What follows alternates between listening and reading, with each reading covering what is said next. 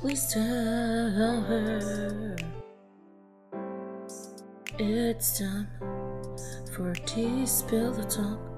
Please tell her it's time for Dee's Pillow Talk. Hey babies, this is Dee, and you're listening to Dee's Pillow Talk. This podcast is a platform to uplift, encourage, and enlighten women and men, to show them that no matter how many stones people may throw at you, with God, all things are possible. I'm using this platform to tell my story. People always say, never judge a book by its cover. Well, you see my cover. Now it's time for you to read my book. Thanks for listening. God bless.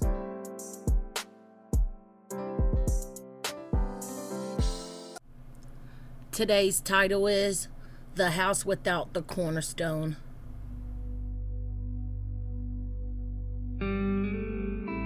There's a girl in the corner, just turned eighteen. Ever since she was little, it was always her dream to marry a man who would treat her just right, with loving best friends for the rest of her life. But as she grew up, her friends all grew cold, so she twisted her life just to fit in their mold. Now her biggest fear is that she'll be rejected. She'll try anything to feel loved and accepted. She posts photos on Instagram, hoping that now her body attracts what her heart can't somehow, slowly turning herself into something she's not, desperate for anyone to think that she's hot. But the love that she craves has never come through, and all the dreams she once held just haven't come true. If you ask how she is, she'll say that she's fine. She disguises it well, but she's dying inside. She tried parties and drinking, just a little to start, anything to fill that big hole in her heart.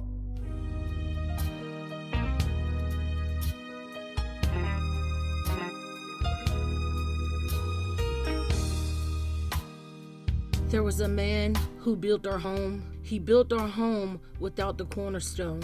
Now we are left with the only leaning house on the street. There was a man who built our home. He built our home without the cornerstone. Now we are left to live on unsettled ground. I don't understand. You were supposed to be the overseer of the construction of our new life. There was a man who built our home.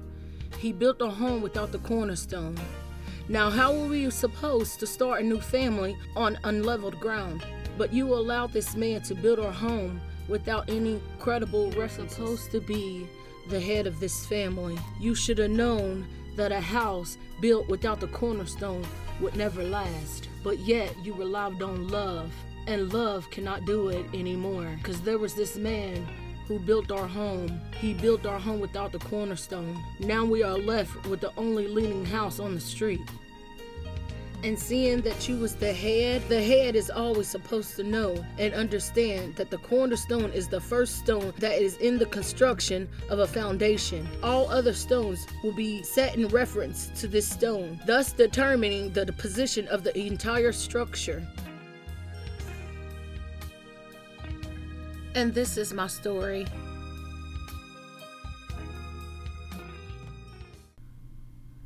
Hey babies, this is Dee, and you've been listening to Dee's Pillow Talk. Well, we're gonna start right where we left off. So at the age of seventeen, I landed myself back in jail because I started running away from the group home to be with my ex-husband. After the court date, I spent like about forty days in jail. So I get out, and my ex-husband, he was the first person that I seen. My mom lived right around the corner, so we ended up walking back to her house. So that night, it was like we talked all night long. We just, we just wanted to see what the next level could be. And I was so young, and he was still young to, to judge someone when you're not presented with the same issues. It's easy to say what you will and you won't do in that situation till you are put in those situations. And I had to live and I had to learn. And you are going to probably you know, judge me. We didn't have a spiritual guidance before we got married. Or actually throughout our marriage and really until the ending of my marriage. We didn't have that structure of a church foundation. We didn't have that. And that's what I mean when I say the cornerstone. If you do not have that spiritual stone, nothing else is going to matter. It's all going to crumble down, period. It's just a matter of time. So even before we got married, signs arose itself immediately. You know, I can remember my ex-husband coming to my mom's house and asking me to come out into the hallway. So as we're sitting on the steps in the hallway, he starts to cry. And, you know, I'm just wondering why he's crying. He starts saying, you know, I'm sorry, Dorlise. I'm sorry. I'm sorry. I'm sorry. And I'm like, well, what are you sorry for? So he was like, I went to the doctor. And, you know, make a long story short, he had the itch. And I'm like, the first thing I thought about, like, I'm pregnant. Like, so I had to immediately go to the doctor. I was negative. Right off the bat, that was a clear sign. And then even on my part, you know, maybe a, a week and a half before the wedding, I cheated on him. I told him immediately when he got off for work. And, you know, we talked about it. I asked him if he wanted to continue with the marriage because he doesn't have to. He has a choice. Either he wants to say, you know, I can't do that, or he can continue and we can continue to go on with the marriage. He wanted to continue and he wanted to get married. You know, so I we think we married. both felt pressure to get married as early as we did. And it was like two weeks after my eighteenth birthday. My birthday is August the twelfth and we got married August the twenty-third. And my mom came to him and was like, I don't need any more grandkids kids out of wedlock. And I'm listening to him telling me what she said, and I'm like, look, hold on, please do not marry me because I'm pregnant. My mom has no right to even say anything about anybody's kids being out of wedlock. She had four kids out of wedlock. Please don't marry me because I'm pregnant. He said, I'm not marrying you, Dorlise, because you're pregnant. I'm in love with you. And so we ended up getting married. The wedding day was like, ugh. My granddaddy ended up walking me down the aisle to Luther Vandross, Here and Now. And we decided to write our own wedding vows. And as I'm walking up to the owl, me and my granddaddy start talking, and he's trying to make me laugh. So he was like, now you know you're you're gonna have to start cooking for this man, right?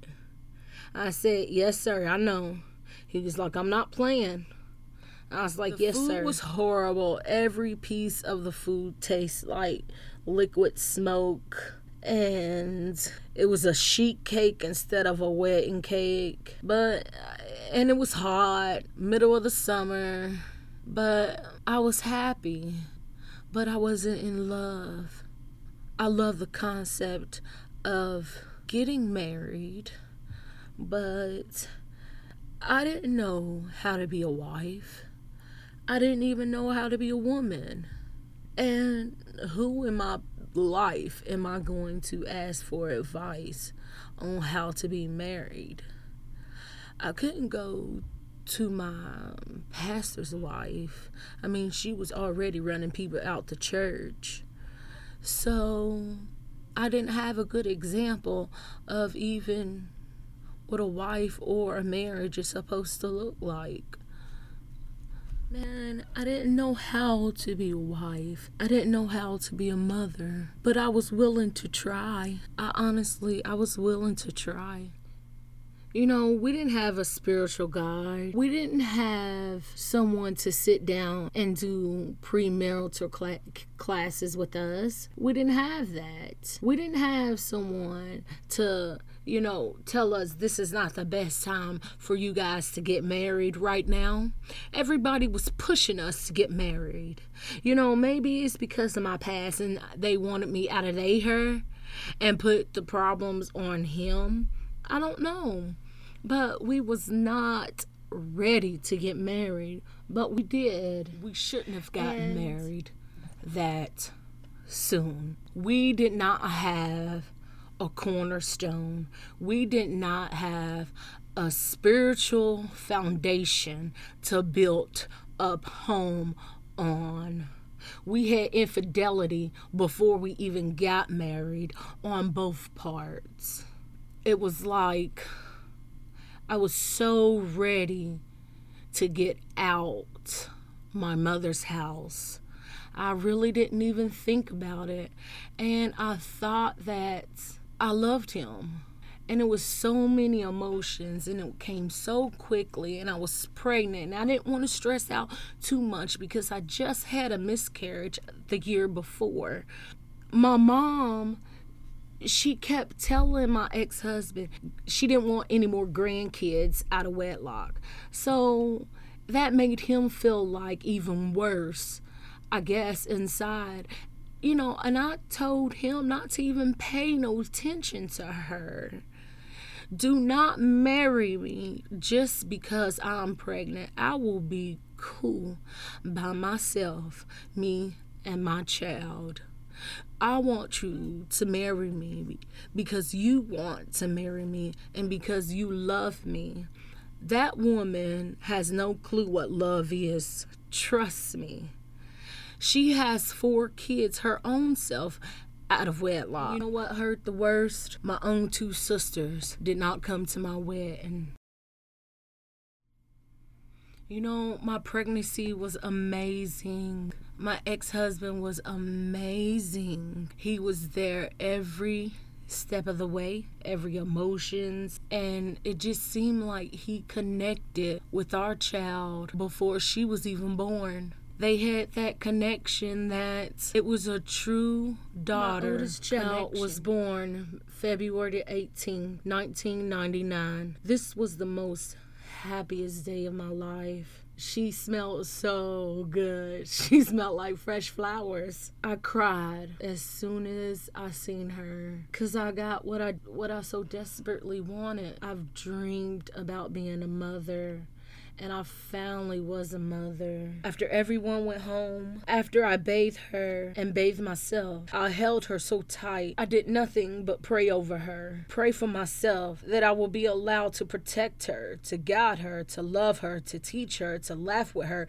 and to also cry with her. Right then and there, I made my child a promise. I will always be that one person that she can count on until she leaves this earth.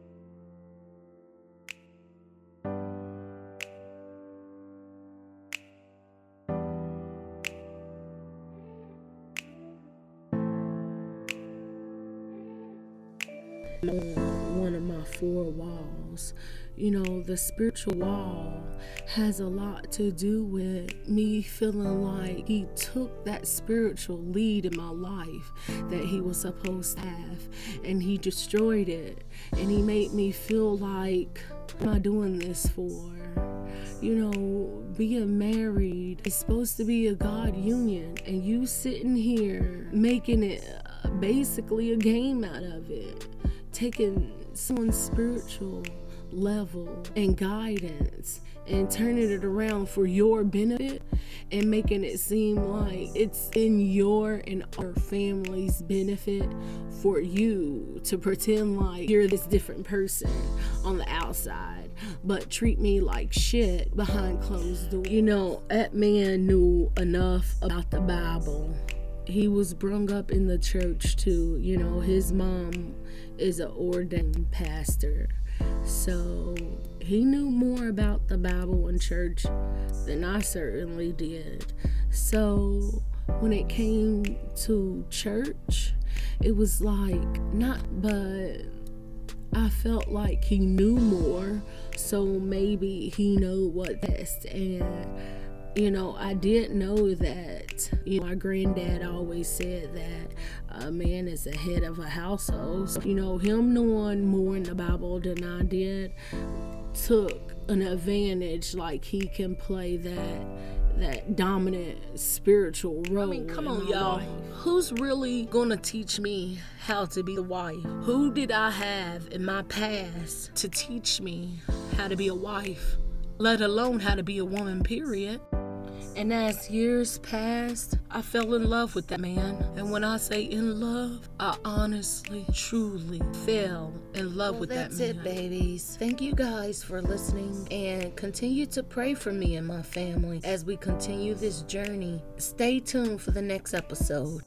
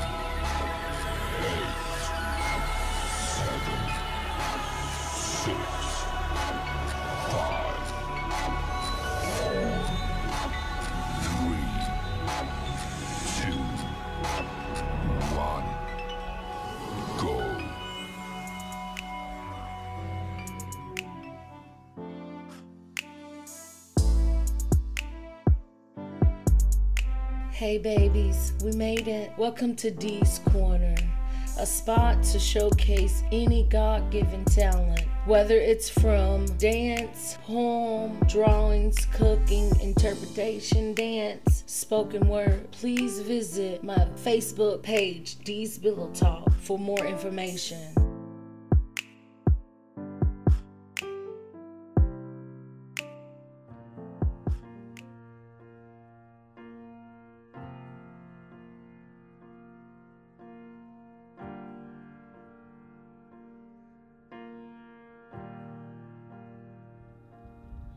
From the day I was born, I had one question that plagued my mind, and it wouldn't leave me, so in my late night hours, I would try to find a kind of answer to this uncertainty of mine. Do I have worth? So I did all I could to prove that I did. I practiced, I prepared, and I performed. Sometimes I performed well and my worth appreciated, and I knew it because others would tell me. They told me that I mattered, they told me that I was valued, they told me that I was seen. But there was a dark side to these reactions, a cause for personal retraction, a reason that instilled fear behind this glamorous veneer. Sometimes I failed. Sometimes I performed poorly and my worth appreciated, and I knew it because others would tell me. They told me that I messed up, they told me that I had no value, they told me that I was clearly seen. Or rather that my mistakes were. So the thought that plagued my mind and never declined, it only increased like a plus sign. Do I have worth? At times it felt like I did, and other times it felt like I didn't, and I was crushed in the confusion of my chaos. Then that day came.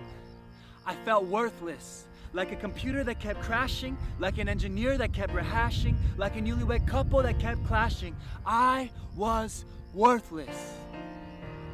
Or at least I thought I was. Then these words hit me. God doesn't make junk. It was hard to admit because I was completely unfit. I was about to lose it as I heard the words of this skit, the words that would later acquit me. God doesn't make junk. A beautiful creature created in the hands of a magnificent creator, and nothing will change this. Past, present, or future, I have worth. I may fail a hundred times, I may fail a thousand times, I may fail ten thousand times, but nothing will change the truth that has liberated this heart of mine, that I have worth. And today, I boldly proclaim the conclusion to the question that crushed me like cancer, that freed me when I found the answer, that I have worth. So do you. Because God has created you with worth. And you love me through and through, through and through.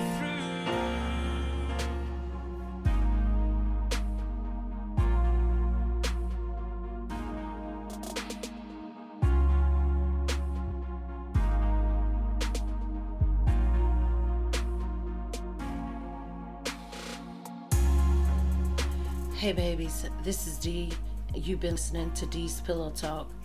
I just wanted to take the time to say thank you to God for the opportunity to use this platform to encourage and uplift women and men, to help and to teach, to learn from and to heal with the ones who are in need. I wanted to take the time to thank my five beautiful souls that I brought in this world, because without them, I am no more, for this is my life, my destiny, my gift, and my talent. I want to thank my family and my boyfriend. They have shown me that there is still light at the end of the tunnel. It is up to me if I choose to stand still or to walk through it. Thank you to all my listeners and the people that continue to pray and believe in me. A special thanks goes out to my twin sister. I love you, sissy, from the womb to the grave. All comments, questions, or suggestions should be left at leonguy eight five six at gmail dot com or Dee's Pillow Talk on Facebook. Thank you, guys. Tune in to my next episode.